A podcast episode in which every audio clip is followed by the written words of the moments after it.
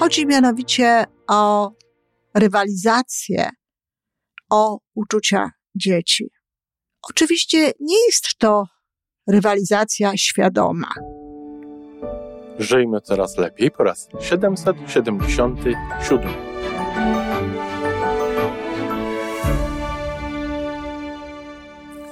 Witamy w miejscu, gdzie wiedza i doświadczenie łączą się z pozytywną energią. Nazywam się Iwona Majwska-Piołka. Jestem psychologiem transpersonalnym, wspierającym rozwój osobisty i duchowy. A ja nazywam się Tomek Kniat. Nie jestem psychologiem, jestem techniczny, jestem adeptem rozwoju osobistego, bardzo to lubię. Razem tworzymy podcast, właśnie ten, którego słuchanie powoduje, że naprawdę żyje się coraz lepiej. Wiemy to, bo tak nam mówią nasi słuchacze. Zapraszamy do wysłuchania kolejnego odcinka i mamy nadzieję, że nowe głosy dołączą do tych, że warto nas słuchać.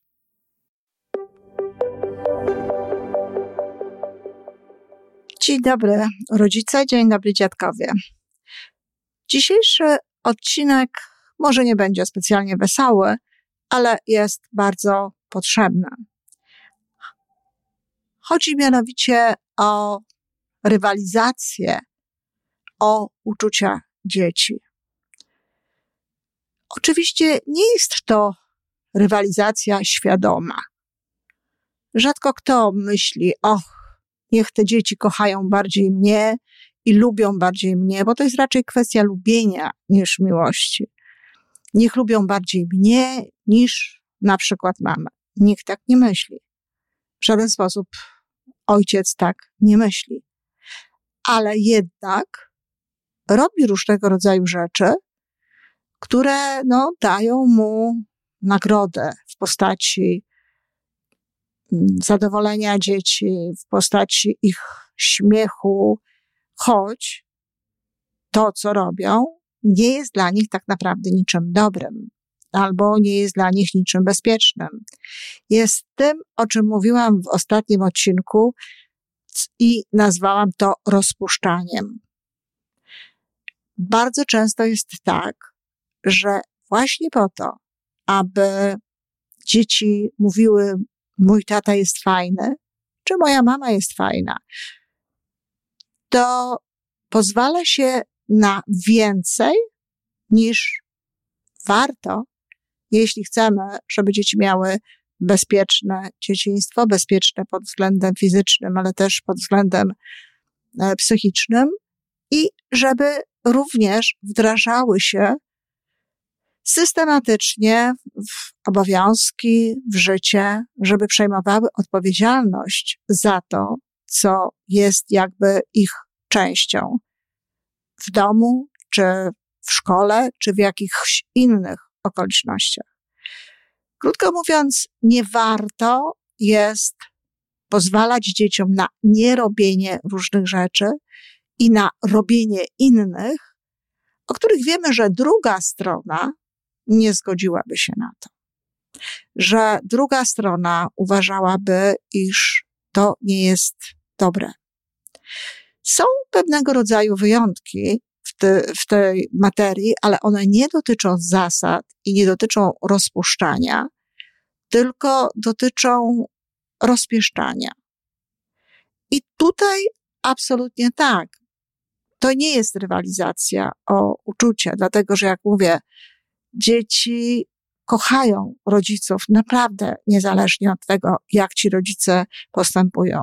Dzieci kochają bardziej rodziców niż rodzice dzieci. Ja wiem, co w tym momencie możecie sobie pomyśleć, kochani, ale taka jest prawda.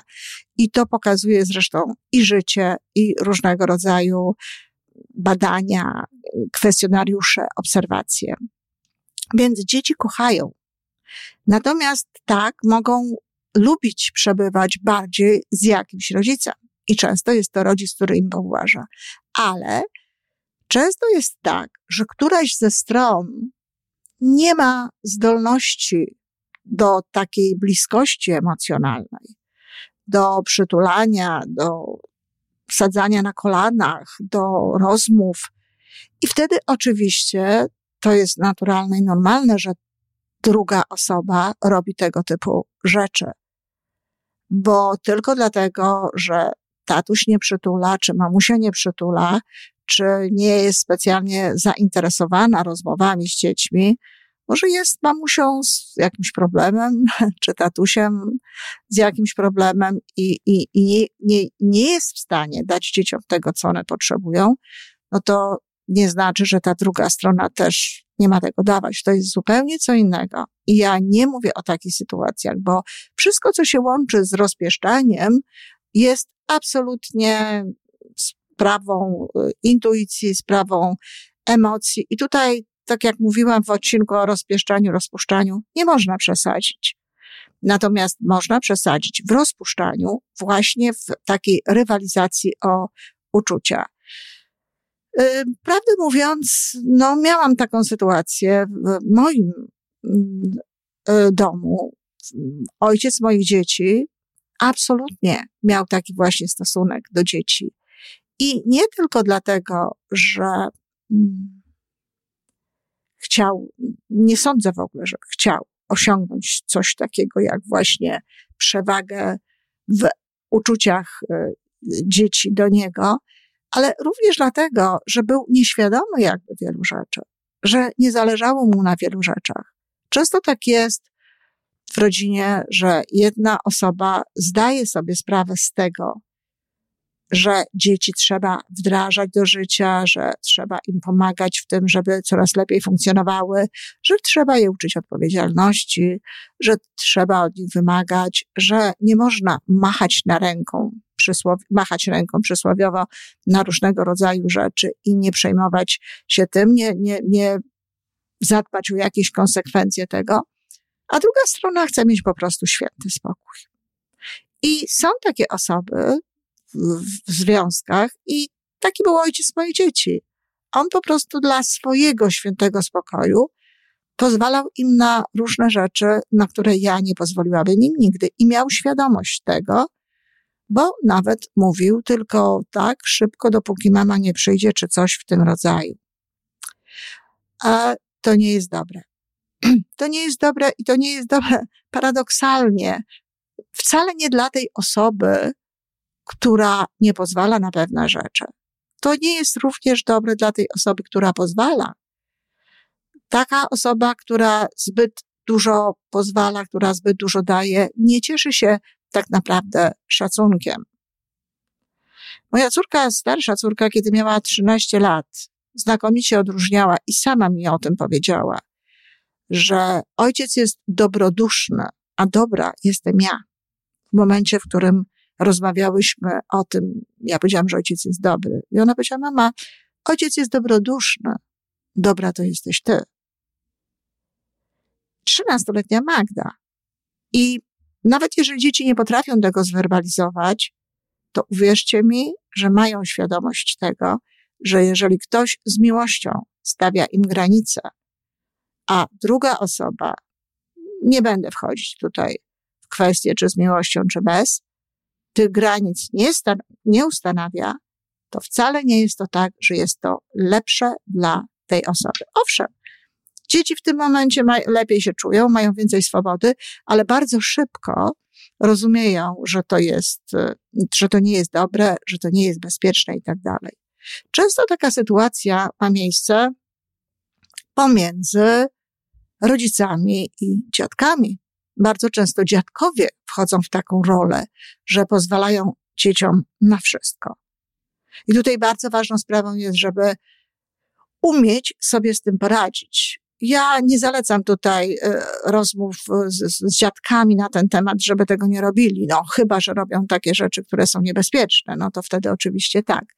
Dlatego, że ja stoję na stanowisku, że dziadkowie, jeśli tylko chcą, to mogą nawet rozpuszczać dzieci. I, i prawdę mówiąc, nie wiem, czy warto jest mieć takich dziadków, którzy y, robią wszystko dokładnie tak jak rodzice, albo jeszcze bardziej e, starają się ograniczać te możliwości działania, tę swobodę dzieciom i tak dalej. Nie wiem, czy, czy to jest dobra e, rola dziadków wtedy. Być może w jakichś szczególnych przypadkach tak. Natomiast generalnie rzecz biorąc, ja uważam, że dziadkowie mogą rozpuszczać. Tylko trzeba ustalić wtedy z dzieckiem, taką oczywistą sytuację, wychodzimy już od dziadków, wychodzisz od dziadków i teraz życie wygląda tak, jak ono wygląda u nas. A wiesz, że u nas są takie i czy inne zasady. Ja znowu mogę się tutaj swoim przykładem podeprzeć, ponieważ no, w wypadku Weroniki tego nie było, bo ona bardzo wcześnie wyjechała do Kanady i, i nie miała tego rodzaju, niestety zresztą, doświadczeń, ale Magda mogła robić u mojej mamy absolutnie wszystko to, co chciała. I naprawdę i jadła słodyczy zdecydowanie więcej niż to było w domu i mogła oglądać telewizję i nie musiała, y, wszystko, wszystko co tam było właściwie i nie musiała iść spać o tej porze, o której miało to miejsce w domu. Oczywiście ona bardzo lubiła babcię, bardzo lubiła u niej e, być, ale też, kiedy wracaliśmy do domu i kiedy ja jej mówiłam, Magdusia, no, wiesz, że już wy, wyjechałyśmy od babci, ona to rozumiała. Ona wiedziała, że w domu są inne zasady. I wiedziała również, że to wypływa z miłości. Wiedziała, że babcia jest taka. Zresztą na pytanie, a dlaczego mi babcia pozwala? Odpowiedź, jaką ja udzielałam Magdzie, była, nie wiem. Babcia ma po prostu inny stosunek do ciebie, do życia i do tego, co jest y, dla ciebie dobre. Skąd ja mogę wiedzieć, dlaczego babcia pozwala? Nie stawiałam babci w jakiejś pozycji lepszej, nie stawiałam babci w pozycji gorszej. Generalnie żeśmy na ten temat nie dyskutowały. Nie wiem, bo, bo nie wiem, dlaczego pozwala. Mnie nie pozwalała. Przecież nie wytłumaczę małemu dziecku, że babcia ma mniejszą odpowiedzialność za twoje wychowanie. Babcia może się tylko cieszyć tobą, może się tylko cieszyć z tego, że ma wnuczkę. Ja myślę o tym, jak ty będziesz funkcjonować za rok, za dwa, jaka będziesz i czy będziesz szczęśliwa wtedy, kiedy będziesz dorosła. Na takim szczególnym przypadkiem, i to właśnie nie jest specjalnie wesołe, jest sytuacja, kiedy rodzice się rozstają.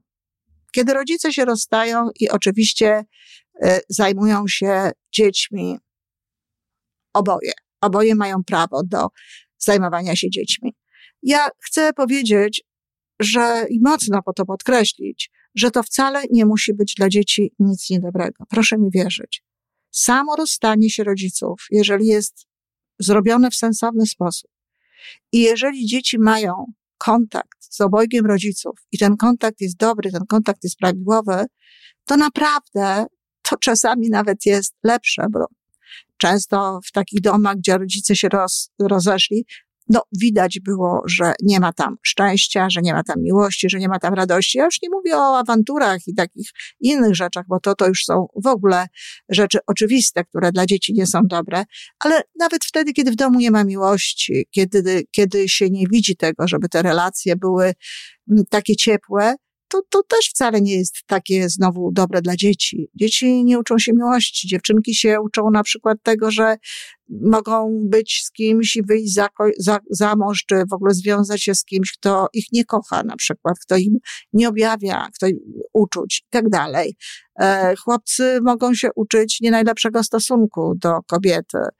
E, to, to, to, wcale, to wcale nie jest e, dobre, no ale ludzie trwają w takich związkach właśnie o ironio dla dzieci.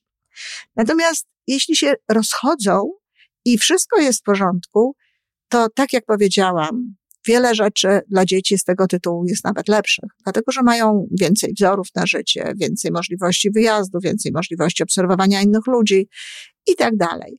Natomiast czasami jest tak, że któraś z osób, a nierzadko obie strony, starają się wygrać uczucia tych dzieci. I muszę powiedzieć, że tutaj często też to się dzieje świadomie.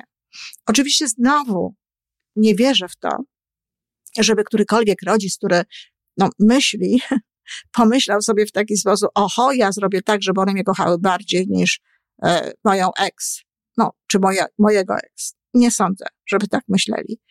Ale jest w nich gdzieś coś takiego, że chcieliby, aby te dzieci wolały być z nimi. No, szczególnie tak się dzieje wtedy, kiedy w ogóle była jakaś walka o dzieci. Kiedy obie strony chciały, aby te dzieci zostały razem, kiedy nie ustaliło się od samego początku e, zasad, jak to będzie wyglądało. I to jest niedobre.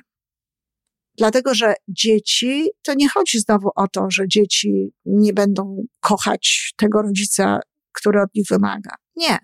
Ale jeżeli spędzają czas z tą drugą osobą i nie robią pewnych rzeczy, które robić powinny, to nie utrwalają im się nawyki, nie budują nawyków, e, nie próbują dyskutować potem w domu, a tata nie pozwala, czy robi się jakieś inne rzeczy. Dzieci bardzo szybko się uczą, że rodzicom zależy na ich uczuciach. W związku z tym, a tata mi pozwala, może być rodzajem szantażu moralnego, czy a mama mówi, że to jest dobrze. Zatem to dobre nie jest. I znowu niestety mam przykład.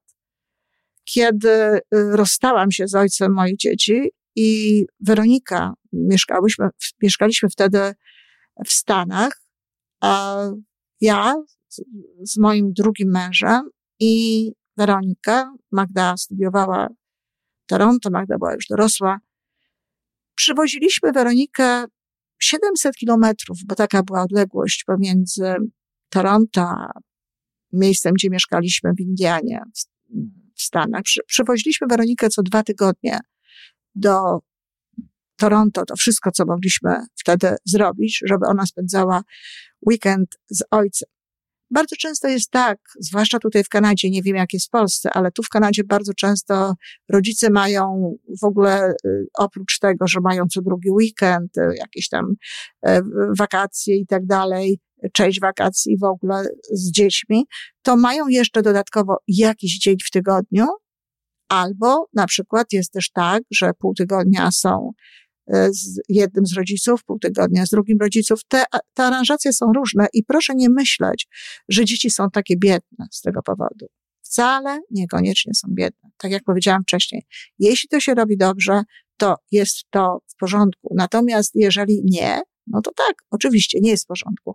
Ale jak wcześniej mówiłam, również żyjąc razem w jednym domu, w jednym mieście, w jednym miejscu, rodzice mogą również rywalizować o uczucia swoich dzieci. I tutaj bardzo ważną sprawą jest wtedy to, żeby się dogadać. W moim wypadku było tak, że kiedy Weronika przyjeżdżała do y, ojca, to właściwie nic nie musiała robić. Nie musiała odrabiać jakichś lekcji, jeżeli miała, nie musiała e, dbać o różne rzeczy, bo tatuś po niej sprzątał, robił to, co, co, e, co trzeba było, czego nawiasem mówiąc nie robił nigdy, kiedy mieszkaliśmy razem. To też taka ciekawostka. Ale wolno jej było robić różnego rodzaju rzeczy, tak? Których, które niekoniecznie robiła ze mną. Na szczęście w tym wypadku rozmowa pomogła. Wytłumaczyłam ojcu Weroniki, że to jest dla jej dobra, że to nie jest dobrze, kiedy ona nie robi pewnych rzeczy z nim, bo ja potem mam o wiele więcej pracy w tym, aby wdrożyć ją znowu do tego, co jeśli jest wdrożona, jeśli ma taki nawyk, to jest po prostu dla niej łatwiejsze. Powiedziałam mu trochę o przyszłości dziecka i tak dalej i zrozumiał. I często to jest tak, że ojcowie czy matki po takiej rozmowie to rozumieją. I sytuacja zaczyna być taka, jaka być powinna. A co jeżeli nie? No cóż, moim zdaniem e, należy rozmawiać tak długo i niestety również e, stosując jakieś e, mechanizmy no, które mówią, że no wiesz, jeśli nie będziesz tego robił tak, jak żeśmy się umawiali, to wybacz, ale będę starała się o to, żeby ograniczyć jakoś te kontakty, tak? W moim wypadku to byłoby bardzo łatwe, bo wystarczyłoby, żeby mnie przywiozła dziecka 700 kilometrów do ojca, ale przecież oczywiście, że chodzi mi o to, żeby ona miała kontakt z ojcem. Ona go kochała i, i, i jakby bardzo to było dla niej ważne. Więc to nie są dobre rzeczy, ale czasem są to rzeczy ostateczne bo bywa, że to pozwalanie na różne rzeczy jest po prostu niebezpieczne nawet dla zdrowia czy życia dzieci. Dlatego trzeba w takiej sytuacji o tym rozmawiać. Jeśli słucha mnie w tej chwili jakiś rodzic, który właśnie na przykład jest y, w, żyje oddzielnie od matki swoich dzieci czy od ojca swoich dzieci, to bardzo proszę, weźcie to sobie, kochani, do serca. Zastanówcie się nad tym i porozmawiajcie, w jaki sposób chcecie układać te zasady. Zasady, bo to tylko o to chodzi. Bo sposób, w jaki spędzamy czas, co robimy z dziećmi, to jest absolutna dowolność. I to jest właśnie piękne, dlatego że dzieci często mają takie rzeczy z drugą osobą, jakich nie mieliby z tą pierwszą. Czyli mają coś z ojcem, czego nie mieliby z matką.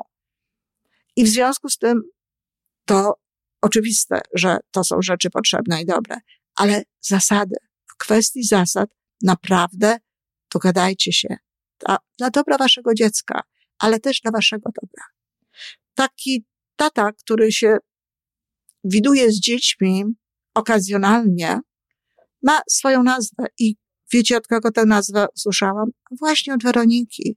Od Weroniki, kiedy rozmawiałyśmy, ona była wtedy bardzo e, młodym dzieckiem, małym dzieckiem, ona miała 8, 9 lat. I to od niej usłyszałam nazwę Disneyland Daddy, czyli taki tatuś, który, ponieważ jest rzadko, to pozwala na różne rzeczy. To ona powiedziała o swoim ojcu w taki sposób.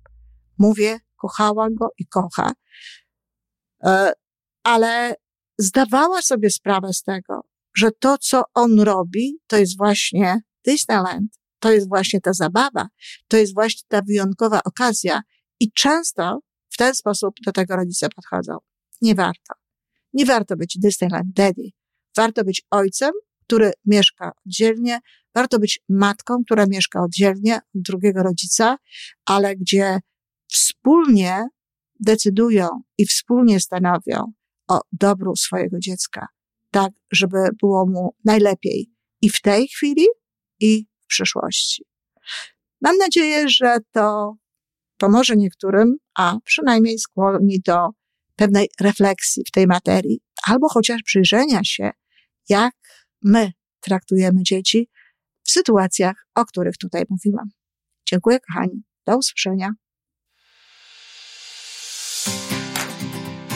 To wszystko na dzisiaj. Jeżeli podoba Ci się nasza audycja, daj jakiś znak nam i światu.